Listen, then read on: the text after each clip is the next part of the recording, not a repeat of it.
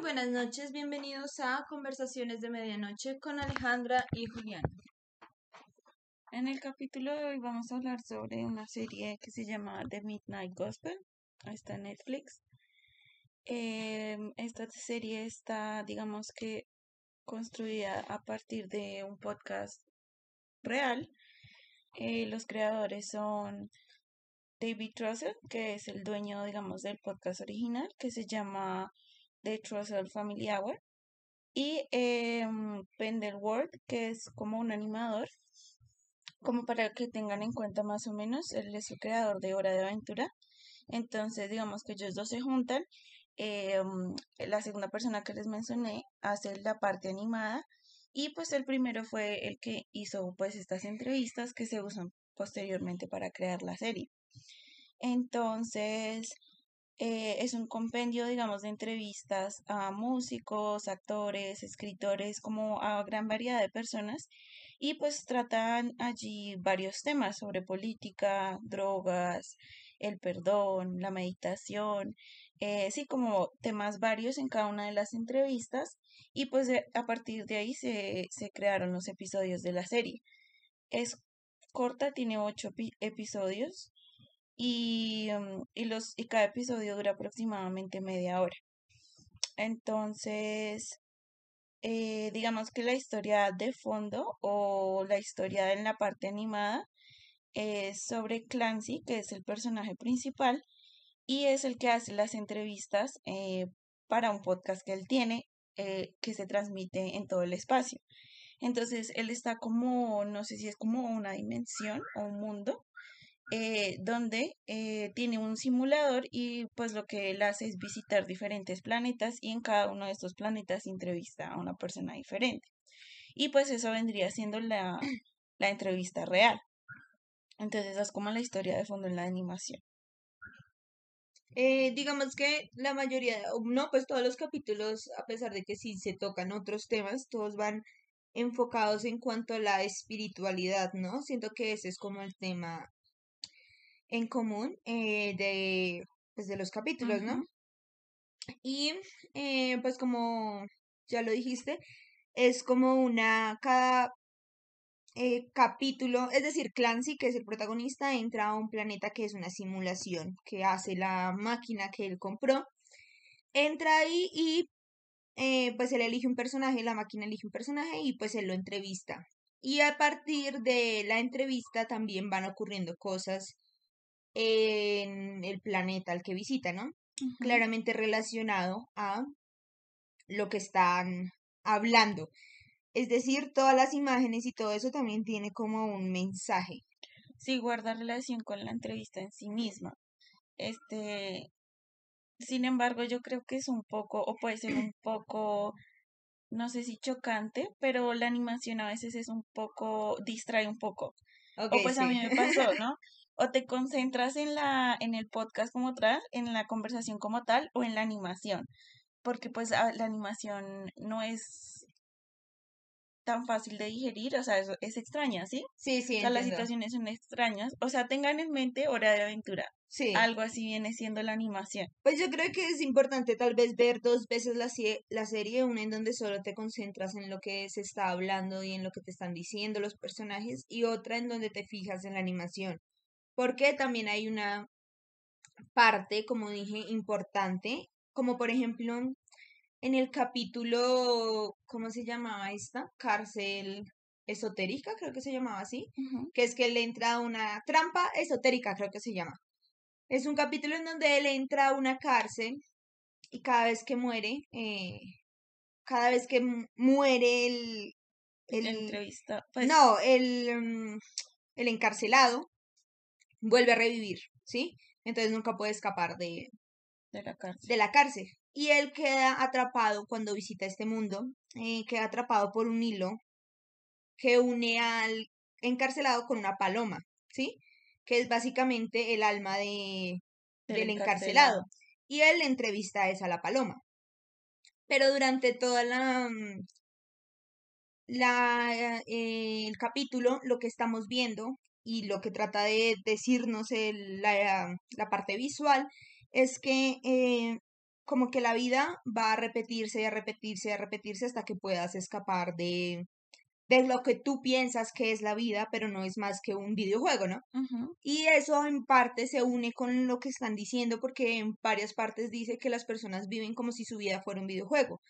Entonces hacen ciertas cosas como para que su personaje, que Gane es, eh, puntos. gane puntos, Ujú. exacto. Y es básicamente lo que eh, hace el personaje todo el capítulo, que es tratar de escapar de la cárcel como si fuera un videojuego. Y también sucede algo en cuanto a la parte visual, y es que cada vez que él muere, pasa un montón de cosas, que es que unos seres con un ojo gigante sacan su corazón y lo pesan con una pluma. En el antiguo Egipto se suponía que al morir las personas le sacaban el corazón y el corazón tenía que pesar menos que una pluma, y eso significaba que la persona era buena y bondadosa. Y también podemos ver cómo el personaje va volviéndose más empático con todos los de la cárcel, tanto que al final cuando pesan su corazón con el de la pluma, es más liviano que la pluma, y por eso es que lo, lo liberan, por así decirlo. Y es también porque parte de la reflexión es que él puede ver en las otras personas a sí mismo, y por eso es más bondadoso con los otros. Y sí, o sea, por eso también la parte visual es, Es importante. es importante. Exacto, o sea, no es una serie como para vérsela así de corrido, no. No, no, sí. O sea, cada capítulo requiere atención y, y también vale la pena visitarlos de nuevo, o sea, de nuevo, Sí, porque pues uno se le puede olvidar de qué se trataba la entrevista o qué decía la animación en sí. Es, es una serie muy buena, a mí me gustó. Siento- ta- tal vez no lo que decimos no es para todos, Ajá, exacto. porque es difícil de... o, bueno, pues, o sea, sí puede ser para todos, ¿no? Pero me refiero a que no es para, digamos, pasar el rato, ni No. es tan de entretenimiento ligero, por así decirlo. Entonces sí, es de prestarle prestar bastante atención. atención. Y todos los capítulos son muy buenos y todos los invitados son demasiado buenos también. Sí, ta- tratan de temas demasiado, o sea, muy interesantes y de desde perspectivas muy interesantes también. Algo que me dio mucha curiosidad cuando vi la serie es como varios personajes cuentan cómo a través de las drogas psicodélicas fue que experimentaron un despertar espiritual o pudieron abrir su, Tercero, tu- su, sí, su tercer ojo y a decidir alcanzar la conciencia. Sí, eh, con pues diferentes, diferentes tipos de drogas psicodélicas. sí, es como un tema recurrente, ¿no? O, en, o sea, respecto a, la, a las drogas psicodélicas. Sí, eh, sí, claro. Digamos que incluso se utilizan mucho para, para sanar ciertos traumas o incluso en personas con cáncer o incluso había escuchado una vez en- de un experimento para utilizarlo con personas que habían atravesado por, pues, por el holocausto y que les ayudó para superar muchos de los traumas que obviamente tenían por haber vivido lo que vivieron. Entonces es curioso cómo las drogas, ciertas drogas, pueden expandir tus niveles de conciencia, ¿no? Porque al final es una forma alterada de conciencia que incluso personas que llevan meditando muchísimos años logran y esta droga lo que hace es acercarte a esa experiencia. Claro, y pues de forma más rápida, obviamente. Sí, drogas como el, ¿cómo se llama esta que hablaba la paloma? Eh, DMT, creo que se llama, no. Sí, creo que era, no, no me acuerdo, no me acuerdo. También tipo LSD o el ayahuasca, por algo los indígenas utilizaban también, exacto, también trataban de acercarse a esas experiencias eh, de conciencia elevada. Sí, es un tema muy interesante todo lo de la meditación y como la parte espiritual, ¿no? Sí, Además que me parece que, o sea, las entrevistas en sí mismas, en sí mismas transcurren de manera como muy natural. Sí, sí, no, hay- no, no es como que le empieza con una pregunta específica, sí, sino que la conversación se va dando y pues va trayendo como esos temas. sí, exacto. Eh, a ver si podemos tocar tal vez alguno de los temas por eh, capítulo. ¿Te acuerdas del primer capítulo? El primero, primero, no.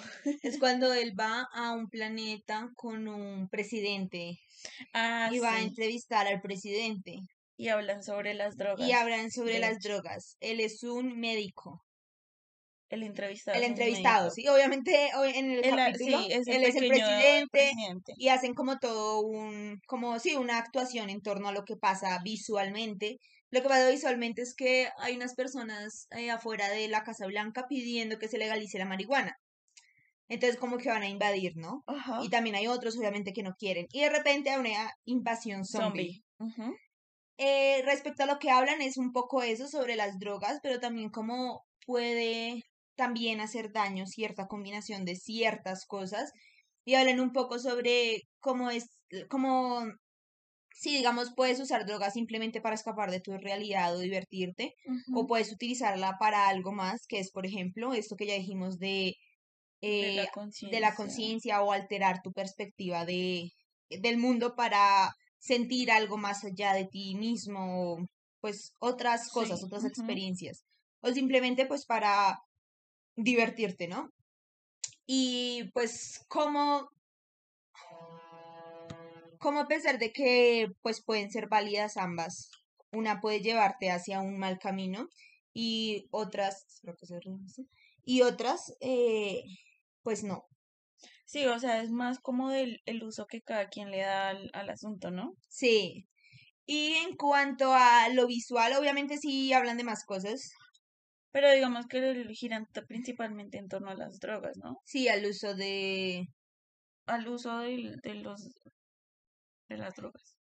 Y en cuanto a lo visual, tenemos pues a la invasión zombie, que ellos están como huyendo constantemente de volverse zombies y matan a los zombies y todo eso. Y cuando finalmente los muerde un zombie, ellos se dan cuenta de que ser zombie en realidad es lo que se siente No, bien, ajá, ajá. Por así decirlo. Entonces, eh, no sé tú qué interpretes como de esa, de esa parte De visual. la, de la parte visual. De pronto es como, como siempre creemos estar, o sea, nos paramos en nuestra posición, en nuestra perspectiva, y estamos luchando constantemente contra la perspectiva de los demás, pero no nos permitimos de pronto pararnos desde, desde la perspectiva de otros, ¿sí? Y de pronto darnos cuenta que, que no es tan mal. No sé si Sí. es un poco como Sí, eso. sí, yo también siento que es un poco así, o como tal vez a veces ex- eh, evitamos cierta experiencia constantemente que no queremos acercarnos a ella y pues cuando nos cuando lo tomamos, algo que tal vez pueda ser considerado malo, malo, en realidad pues es chévere, Sí, o tal vez hay un otro lado que es en realidad bueno, pero simplemente estamos tan en este, o sea, como en esta realidad, por así decirlo, que no nos damos cuenta de lo magnífico que puede ser el otro lado. el otro lado, Es un sí. poco como salirse de la zona de confort, que a veces cuesta mucho, pero cuando lo haces, pues, o sea, en realidad no es tan terrible como uno pensaba, ¿no? Sí. También, ya me acordé, también hablan de la meditación, sobre cómo uno de ellos, eh, el Clarence, que es el protagonista, tenía problemas con la ira y cómo la meditación lo ayudó a a, controlar eso. a controlarlo.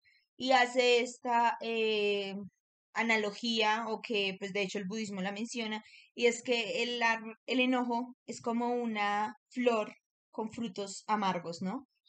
Y sobre cómo la contemplación de ese enojo es en realidad la solución, es- o sea, no tienes que evitar sentir enojo, no tienes que huir de la rabia, sino observar la causal y simplemente entender que esa rabia es fruto de esa flor. Entonces, sí, la contemplación, entonces él decía, antes podía estar meditando y si los perros ladraban iba a enfurecerme. Y ahora simplemente puedo meditar y si los, los perros ladran es, bueno, están ahí ladrando y ya, eso es, eso es todo, no pasa nada. exacto. Ese es el primer capítulo. ¿Te acuerdas cuál es el segundo? El segundo, no, la verdad tengo la memoria pésima.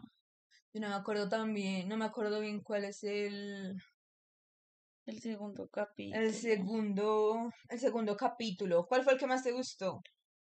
Bueno, hay varios. El de la cárcel lo, me gustó, me pareció Mm. muy interesante. Y también me gustó uno, que no, tampoco me sé el nombre de los episodios, pero es como él visita este planeta que es como en el mar y hay un capitán que es Ah, pez humano. Sí, sí, sí, ya sé cuál es Y, ese. ajá, y la entrevista gira como en torno también a la experiencia que tuvo esta persona, el entrevistado, en, en la cárcel, porque él estuvo un tiempo en la Sí. cárcel.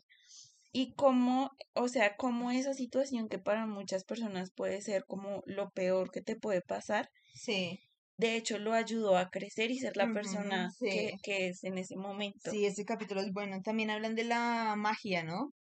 De la Ajá, magia y sobre cómo, digamos, tú, o sea, todos somos energía y con la magia, por así decirlo, ajá, podemos redireccionar, bueno, también con la meditación, ¿no? ajá, Porque él habla de la meditación y cómo el concentrarse en su propia energía, con ella puede ser capaz de direccionarla a lo que quiere, ¿no? exacto. Y de ahí la magia, ¿no?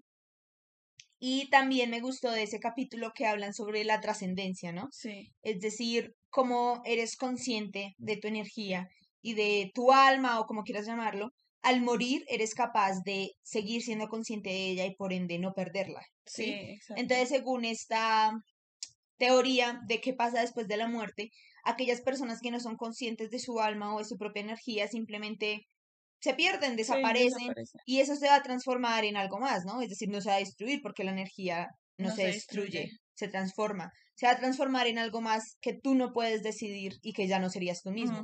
Pero en cuanto tienes conciencia de ti mismo, eres capaz de transformar esa energía porque eres consciente de ella. Eso es una, se me hizo bastante interesante lo que plantean en ese, en ese capítulo. en ese capítulo. También me gusta mucho cómo hablan de la Biblia, Sí, de que hablan que es el primer libro de magia sí, por exacto. así decirlo. Y cuenta toda la historia de la llegada de la Biblia y todo lo que pasó con la palabra de Dios y todo eso, y sobre cómo es que la palabra es como la primera forma de magia, por así sí, decirlo, ¿no? exacto. Ese capítulo es muy bueno. Ya me acordé cuál es el segundo capítulo, ¿Cuál que también me gusta mucho, y es que él llega a un mundo en donde hay unos payasos.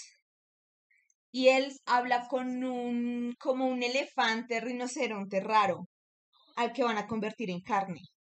Ah, ya me acordé. Sí, que en la sí. vida real el personaje es una escritora, Sí, sí, sí. también comediante, si no estoy mal. Ya me acordé bien de ese capítulo. Ese capítulo se, me se me hace muy bueno. Cosas que me gustaron sobre la... Hablan del cristianismo en ese capítulo. Sí, Hablan sobre amar como Cristo, ¿no? ajá, Ama como... Creo que se llama así incluso, ama como Cristo. sí. Creo que se llama algo así el Sí, capítulo. verdad no me acuerdo, no sé Y hablan primero de la meditación cristiana, que existe, que es la que practicaba Jesús Exacto. básicamente, hacía una meditación y que por eso él puede amar sin, sin pensar en qué, ¿no? Es decir, incluso Sí, cuando lo crucifican, sigue amando. sí, O sea, exacto. imagínate lo poderoso que tiene que ser el amor de una persona que a pesar de que le estén haciendo daño, siga amando. Exacto. Eso es algo que tocan interesante ahí. Hay muchas cosas, sino que también lo que tú dices, me acuerdo que visualmente me distraje Es demasiado en que ese eso capítulo. pasa, eso pasa porque hay, o sea, hay mucho que está pasando al mismo tiempo Sí, junto exacto. con la conversación que eh, a veces es un poco como Sí, lo distrae uno bastante. Otra cosa que me gusta que eso sí pasa es visualmente, es que los payasitos cantan una canción sobre lo que va a pasar cuando te mueras. Y es que todos, sin importar nada, vamos a hacer comida de gusano. Ah, sí. Entonces sí, como que hacen una canción ahí de, bueno, tu carne igual va a ser comida, como si fuera un metal, porque todos los capítulos de hecho tienen una canción, ¿no? Sí, todos tienen una canción. Como si fuera una canción de metal y pues dice básicamente eso, que todos vamos a ser comidos por los gusanos. no importa si eres cristiano, no importa si eres eh, hindú, lo que sea, vas a ser tragado por los, por los gusanos. Y al final eh, ellos que se vuelven como carne, bueno, es que pasan muchas cosas en el capítulo.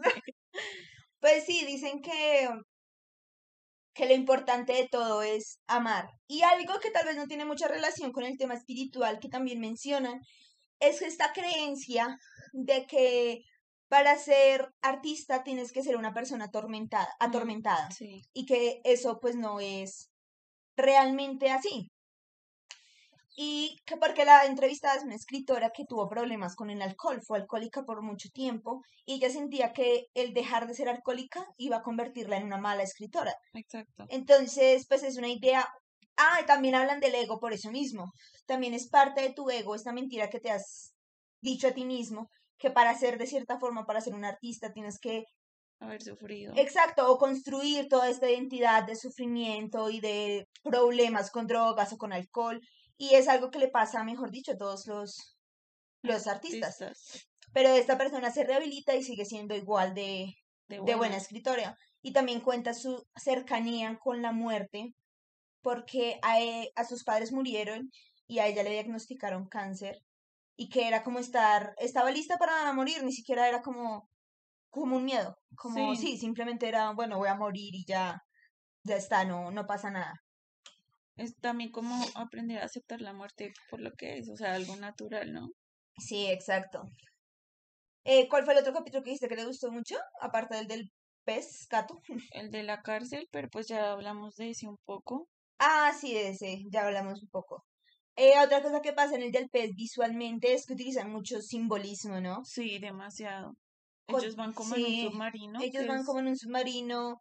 Que es un, dios sin duda. Sí, sí, Y tienen una forma de pirámide que tiene una mano que es el que tiene energía. Ajá. Sí, sí, tiene muchísimo simbolismo. Mucho simbolismo.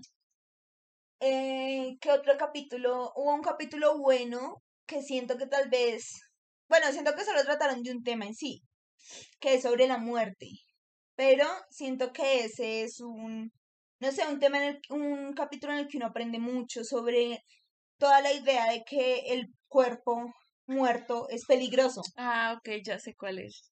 Me gustó harto ese capítulo porque te hace pensar en, wow, en serio nos vendieron toda esta idea de la ceremonia, de que hay que tener bien cuidado del cuerpo, si no, pues te vas a infectar y que no te dan un tiempo con el cadáver. Exacto. Y como todo eso en realidad es mentira. Y te cuenta la historia de cómo en Estados Unidos eh, se pusieron populares los embalsamadores y al momento en que ya no los necesitaron, ellos tuvieron que crear esta idea de que ellos tenían que quitar los cadáveres porque eran peligrosos, pero no es cierto, porque todo lo que el cuerpo humano hace que pueda infectar a otro, deja de hacerlo al morir. Por ejemplo, estornudar, hacer defecar, sonarse, o sea, todo eso deja de hacerlo el cuerpo. Exacto. Entonces, en realidad, el cuerpo ya no es. No es peligroso. No es peligroso.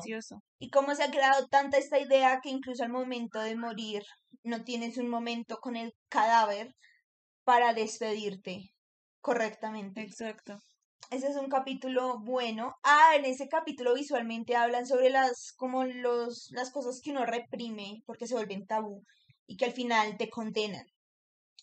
Entonces vemos a Clarence ver un montón de espejos en donde él ve cosas por las que se siente avergonzado, como masturbarse, o a veces ser malo con otra persona, o cosas así, y lo persiguen, ¿no? Sí. Parece, siento que eso tiene mucho, también tiene mucho simbolismo porque aparece un ángel, aparece el diablo, parece que estuviera en el infierno. Está Jesús, creo. Está Jesús y aparece este símbolo con el que él se queda.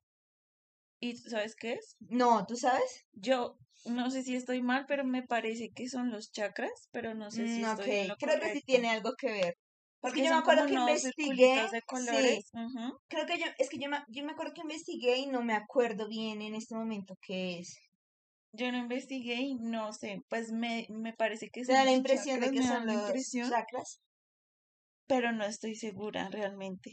Entonces en, él ve todas estas cosas por las que les da, le da, mm, se siente mal, se siente avergonzado y pues le pregunta la muerte, porque la entrevistada es la muerte. Eh, pues que es todo eso, yo le dice que son todas las cosas por las que siente vergüenza. Entonces él dice que, ¿qué tienen que hacer para que dejen de perseguir? Y ella le dice que perdonarlo. Ajá. Y pues tiene mucho sentido, ¿no? Es decir, perdonarse a sí mismo. Exacto, a veces sentimos culpa por cosas que a veces ni siquiera son nuestra responsabilidad o porque las que ni siquiera tendríamos que sentirnos avergonzados. Hay unas por las que sí, pero ya pasaron hace tanto tiempo de que que no sirve, exacto, de que sirve dándose látigo. exacto. Y a veces es muy importante perdonar el pasado, porque si no lo haces, pues te va a perseguir hasta, hasta, tu, muerte, hasta incluso después. Exacto, o sea, no, no hay como continuar si uno sigue con cosas que ya pasaron hace mucho Exacto. Y tenemos el último capítulo. Bueno, obviamente nos saltamos bueno, o sea, nos saltamos varios capítulos. Sí, pero claro, pues o sea, vayan a verla. Sí. es muy buena. Pero el último capítulo, que pues es el capítulo final, se me hace increíble. se me hace muy bueno, es con la madre, ¿no? Es con la madre, sí, de. Que yo no entiendo bien. ¿La entrevistada es la madre o la madre murió y esta persona interpreta? A la madre, yo creo que es así. Yo creo que es Sí, así. Porque durante todo el capítulo nos cuentan que la madre murió de cáncer. Sí, exacto. y pues que él está muy triste, obviamente, ¿no? Y hacen una reflexión muy linda, muy importante, que es que todos los dolores que uno siente son un crecimiento. Entonces ella dice que, o sea, sí es eso, cada vez que te rompen el corazón, o sea, la cosa más boba que te haga sentir sufrimiento, que te rompan el corazón, Sí, hasta algo muy grande, que alguien muy cercano a ti se muera. se. Es otra forma en la que se te rompe el corazón, ¿no? Pero entonces ese rompimiento es como una expansión. Si van a entender, se expande. Y tu forma de ver la vida, eh, cómo pensabas hace un tiempo, todo, todo es un crecimiento. Todos esos momentos en los que sientes tanto dolor son los que en realidad más te ayudan a, A crecer si los utilizas. Y entonces ella le dice, pues ella le dice, pero pues duele. Entonces él dice, Sí. pues llora, o sea, sí, sí me va a Sí, O sea, sí. procésalo, pero ayuda a eso te va a hacer crecer si lo tomas como una oportunidad Ajá. para que así sea. Y de hecho, creo que esa también es la reflexión de esa gran explosión que ellos se convierten en Ah, planetas exacto, y luego son tragados por un hoyo negro porque después no hay nada. Creo, creo que eso es lo que también visualmente te trata de decir El capítulo. el capítulo. Exacto. También ahí hablan de algo muy importante que, que ya hemos mencionado muchas veces acá, y es el, condi- el condicionamiento que tienen los hijos al crecer, Mm, sí, exacto. dependiendo de cómo Fueron educados. fueron educados. Según lo que dice en el capítulo, la mamá es una psicóloga, ¿no? Sí. Y visualmente vemos a ositos como siendo lo mismo, como programados con ciertas cosas, ¿no? Exacto, sí. Entonces, que los abrazos, que los besos, las cosas que nos dan miedo, eh, a otras personas como los puede asustar ciertas cosas, Ajá. así, ¿no? Y también vemos como, como el ciclo de la vida, ¿no? Porque él entra siendo un niño, luego Exacto, va crece, creciendo a lo largo del episodio. luego envejece. Bueno, no, luego la, ma- la madre va envejeciendo, muere, luego él tiene a su propia madre y también envejece, ¿no? Ah, sí, él tiene su propia madre, Sí, es sí. cierto. Sí, raro. Es Supongo que habla un poco del, del ciclo de los de, ciclos sí, de, generacionales, tal vez. sí, también y que de cierta forma somos un, ¿cómo decirlo? Una extensión de eso, ¿sí me hago entender? Sí, Somos de- una extensión de la otra persona exacto. y la otra persona es una extensión de, mí mismo. De mí mismo. Y también hablan un poco sobre la frustración, ¿no? Con lo de la teta, ¿no? sí, Que sí, hay personas que nunca les han dado la atención o nunca les han dado lo que quieren y repentinamente cuando se los dan ya simplemente no lo quieren. Exacto. Porque están tan frustrados de que nunca se lo dieron que simplemente ya es como ya para qué, ¿sabes? Sí, ya no. Y ya pasa quieres mucho. Y eso también pasa con la crianza de... de los niños. hijos, ujú.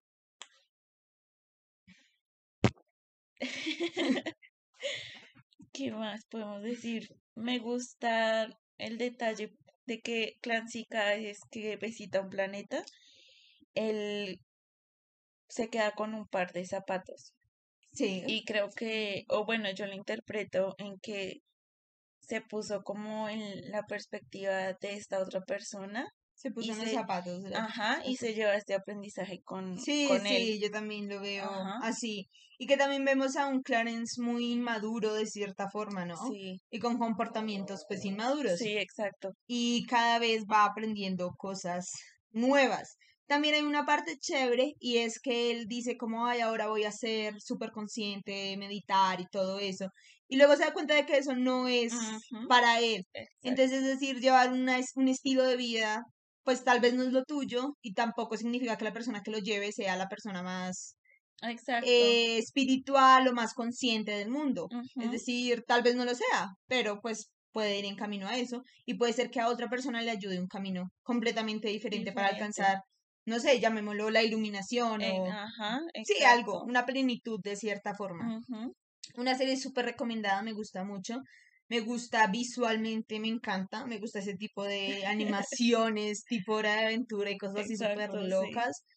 Y pues muy chévere todo lo que te dice. Se la recomiendo mucho y recuerden verla dos veces, una sola y hasta tres. Hasta tres, cuatro, cinco. O sea, las veces que Las veces que quiera, porque realmente visualmente hay muchas cosas para, para analizar. analizar también. O sea, Sí, sí, o sea, se pierde una cosa por eh, eh, estar pendiente de, de la otra. sí, Además, creo que es algo interesante porque es, o sea, finalmente es un podcast audiovisual y creo que eso no se ha hecho en otras oportunidades. exacto. Me gustó bastante. Ojalá, mentiras, no creo que hayan más temporadas, ¿verdad? No creo. Yo no creo, yo no creo. Sí, yo tampoco lo creo, pero muy buena. Yo creo que por ahí han visto algún, Meme o algo. algún, eh, yo he visto fue como cortos, como fracción, como que quitaron la fracción en el que habla con la madre en una, en la nave. Ah, ok. Yo he visto que ahí lo, pues yo lo he visto en Facebook, en Instagram varias veces ese pedacito.